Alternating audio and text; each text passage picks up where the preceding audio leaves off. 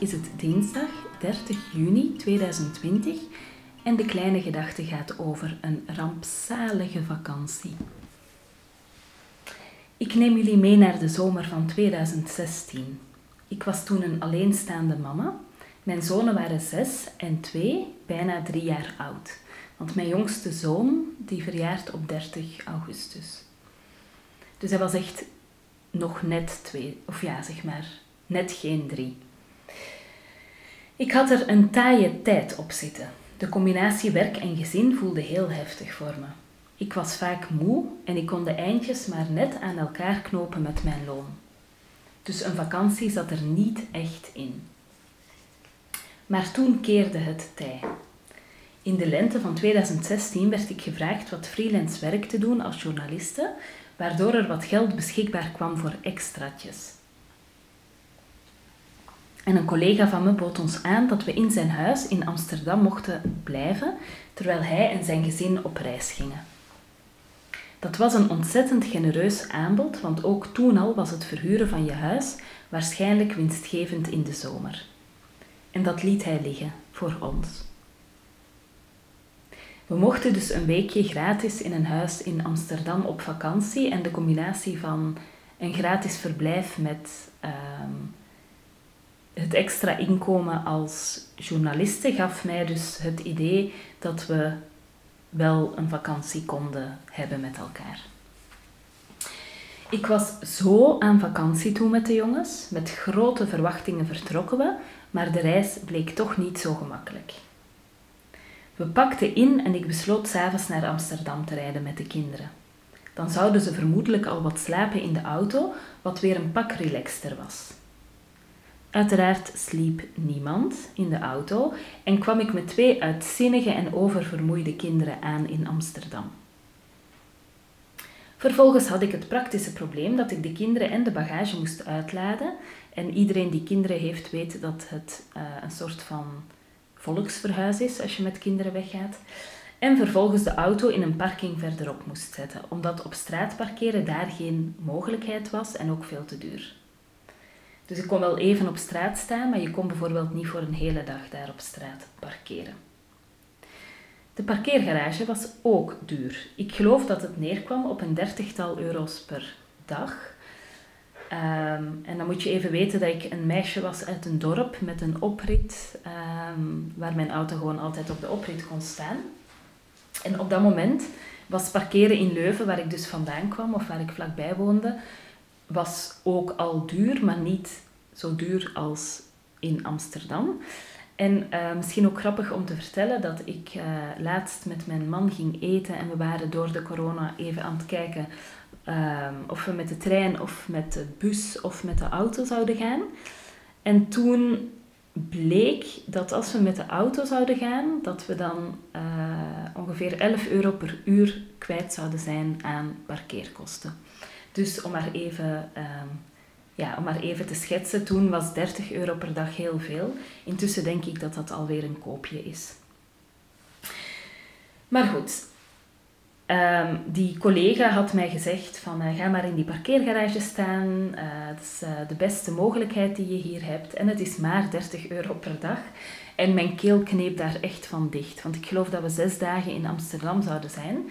Um, dat zou neerkomen op toch iets van 180 euro. En dat was voor mij is nog steeds heel veel geld. En als je erover nadenkt, dat je dat betaalt gewoon om je auto eigenlijk ergens te zetten, dat is wel een beetje een eigenaardige gedachte.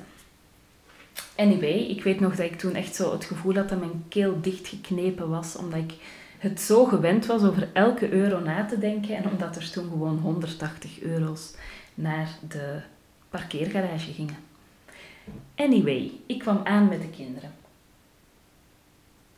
Ze waren kapot en overstuur en helemaal opgewonden van uh, het idee dat we op vakantie gingen naar Amsterdam. We hadden ons natuurlijk ook wat voorbereid, dus ik had plaatjes getoond en verteld wat we allemaal gingen doen. Dus um, iedereen lekker overstuur en opgejaagd. En ik laadde uit en deed wat ik moest doen, na een rit van 2,5 uur trouwens, namelijk hen in bed stoppen.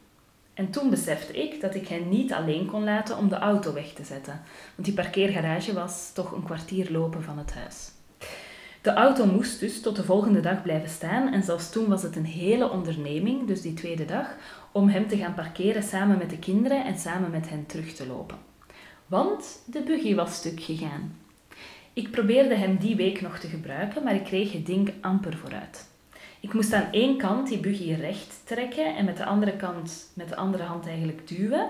Dus ik moest die een soort van stabiel houden en duwen tegelijk. En dat was echt een hele onderneming. Alles behalve relaxed.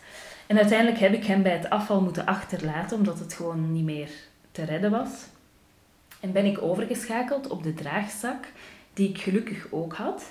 Maar een kind van, ja, ik geloof dat hij toen 16 kilo woog of 15 kilo, hele dagen in Amsterdam op je buik of op je rug dragen is ook niet bepaald een pretje. Vooral omdat ik naast het kind ook nog een ander kind had en uh, een rugzak. Uh, en ja, ik ben denk ik iemand die fysiek niet heel sterk is. En zeker niet in periodes dat ik heel vermoeid ben, dan uh, ja, vind ik zo'n ondernemingen fysiek gewoon ontzettend uitdagend. Anyway, we waren in Amsterdam en ik had mijn huiswerk gemaakt. Voor elke dag stond er een activiteit op het programma. We gingen naar het Scheepvaartmuseum, naar Artis, op bezoek bij een kennis in Haarlem, die pannenkoeken voor ons bakte en waarmee we naar de kinderboerderij gingen. En we gingen waterfietsen op de grachten.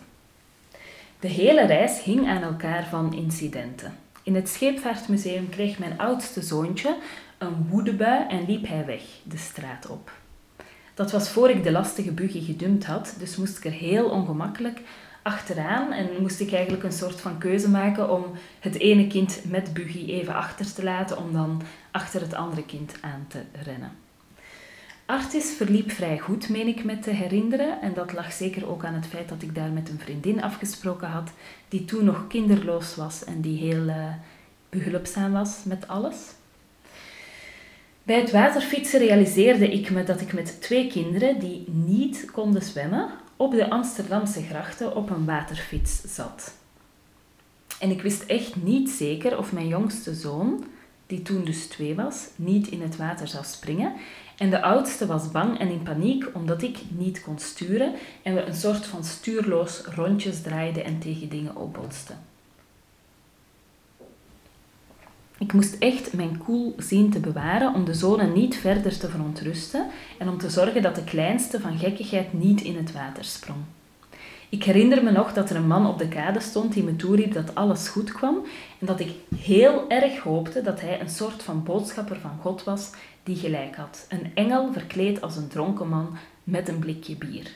En ik voelde mij ook toen enerzijds de coolste moeder ter wereld, omdat ik het toch maar deed. Mijn kinderen meenemen met een waterfiets en proberen hen een coole vakantie te geven. En anderzijds voelde ik mij ook zo dom, omdat ik geen...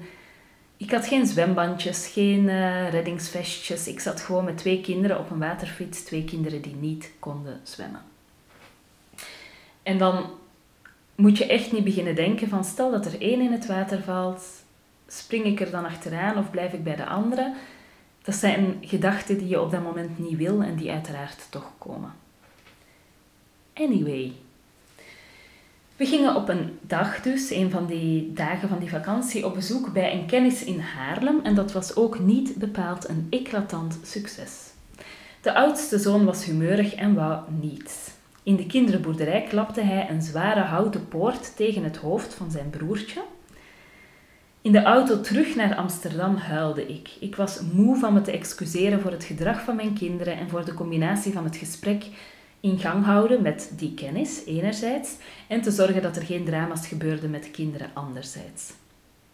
Ik was echt zo moe. En die kennis was wel heel aardig en uh, heel begripvol, maar ik schaamde mij toch ook voor alle chaos die wij in zijn leven brachten. Um, ja, het was een man die toen alleen woonde en die een heel netjes opgeruimd huis had en een heel overzichtelijk leven. En daar kwam ik dan met mijn twee, um, nou ja, hoe moet ik het subtiel, met mijn twee terroristen kwam ik dat dan even verstoren. Toen we terug in Amsterdam kwamen die avond na dat bezoekje in Haarlem, was het eigenlijk al bedtijd voor hen en ik had nog geen avondeten voorzien. En dat realiseerde ik me. We zetten de auto weer in de parking. We stapten uit. Ik keek op de klok en ik dacht: shit, het is zeven uur. Ik heb geen avondeten. Hier sta ik met twee hongerige kinderen. We moeten nog een kwartier lopen tot het huis. Uh, maar eigenlijk moeten we naar de supermarkt. Ehm, maar niemand trekt dan nog, want eigenlijk zouden ze al in bed moeten liggen. Dus dat was één groot ja, chaosmoment. Ik herinner me dat we een soft ijsje van de snackbar haalden en dat ik koortsachtig zat te bedenken wat we met eten konden doen. Ik weet ook niet meer wat we uiteindelijk gedaan hebben. En dat ik zo ontzettend moe was. Zo eindeloos moe. Ik herinner me echt nog dat moment. Het was bewolkt, uh, het was avond. Ik zat met mijn kinderen. We waren ook allemaal niet meer heel okselfris, zeg maar, na een hele dag op stap. Ik zat met een rugzak en een peuter en een ja, ja, lagere schoolkind, zullen we maar zeggen, zat ik op een bankje in Amsterdam-Oost. En zij hadden een soft ijsje en mijn ogen deden pijn van het huilen in de auto. En ik wist gewoon niet meer wat, ja, hoe ik die avond eigenlijk nog uh, voor elkaar moest krijgen dat iedereen gevoed en gewassen in bed zou belanden. Anyway, na ongeveer een weekje zat de vakantie in Amsterdam erop. Bij het inladen van de auto voor vertrek kreeg ik nog een parkeerboete waar ik maagpijn van kreeg. We vertrokken uit Amsterdam, we reden naar zee waar we nog twee nachtjes in een bungalow zouden verblijven. Ik was op aan het einde van mijn Latijn en de jongens waren opgefokt. En de oudste moest toen ook nog overgeven in de auto, dat ook nog. En toen waren we aan zee. En daar kwamen ze tot rust. Ze speelden uren zonder dat ik moest ingrijpen. We slenterden naar een klein dorpswinkeltje waar we een stokbrood haalden en kaas en een fles sap. We gingen naar het strand en daar speelden ze alweer uren en kon ik gewoon een boek lezen. En onderweg haalden we een ijsje. Op de terugweg ook. En we spraken af dat we tegen niemand zouden zeggen dat we twee ijsjes op één dag hadden gehaald. Alles ging wonderbaarlijk goed. Geen drama's, geen gedoe, geen toestanden. Ik laadde weer wat op en we besloten dat we een fijne vakantie hadden gehad. De zomer van 2016 was er één voor alles in ons leven zou veranderen. In september ging ik immers weer naar die kennis uit Haarlem. Je weet wel, die man met zijn eh, kinderloze huis, zijn overzichtelijke nette omgeving, zijn overzichtelijke leven. En ik ging daar logeren omdat ik in de buurt moest werken. En deze man werd toen mijn lief. Een aantal mannen, maanden, sorry, een aantal maanden later verhuisden we naar Haarlem en in 2017 werd ik zwanger van onze tweeling, die in juli 2018 geboren is. Ik denk nog heel vaak terug aan die ploetervakantie. Een vermoeide en gestreste moeder met twee kinderen. En ik heb er heimwee naar naar de intensiteit, naar dat kleine clubje dat we waren met z'n drietjes, naar Amsterdam, naar het waterfietsen, naar de dagen aan zee. Uiteindelijk deden we het maar, ik en de jongens. En godzijdank komt het nooit meer terug. Ik schreef dit verhaal als een voorbeeldverhaal. Het is ook trouwens echt gebeurd, uh, maar dat bleek wel uit de details, denk ik. Um, ik schreef dit verhaal voor mijn zomercursus als een voorbeeld. Hoe je een herinnering kan uitwerken tot een verhaal. Heb jij zin om deze zomer aan je eigen verhalen te werken? Het is echt heel leuk om te doen. Je hoeft ook niet te schrijven, je kan ook tekenen of uh, plaatjes uitknippen of andere vormen van vertellen kiezen. Um, dus als jij zin hebt om ook je eigen verhalen te vertellen, dan raad ik je van harte aan om uh, mee te doen aan een van mijn zomercursussen. Uh, en in de cursus, uh, het grote zomerboek, zit naast elke week een lesje over verhalen vertellen of zelf um, ja, dingen schrijven. Um, schrijven of tekenen of iets anders. Hè. Zit ook zitten ook heel andere soorten opdrachten. Uh, namelijk opdrachten met verhalen om je aan te spiegelen, maar ook opdrachten uh, om zelf dingen te maken naast het verhalende. En als je echt heel graag een keer diep in verhalen wil duiken, dan zou ik je aanraden om de cursus Zomerverhalen te volgen, die uh, een echte storytelling cursus is. En dan krijg je dus um, ehm, 18 lessen en doorheen die 18 lessen schrijf je 9 verhalen. Voilà. Ik verwijs je door naar de show notes waarin je het linkje kan vinden naar de zomercursussen. En zo, tot zover de Tiny Podcast voor vandaag. Je kan me volgen op Instagram, TheTinyPodcast. En je helpt me door deze podcast wat sterretjes te geven op iTunes, een review achter te laten en of hem door te sturen aan iemand anders die er misschien ook graag naar luistert. Ik wens je echt een ontzettend fijne zomer toe. En onthoud, zelfs al wordt het een ploetervakantie, binnen vier jaar heb je er heimwee naar. Tot later!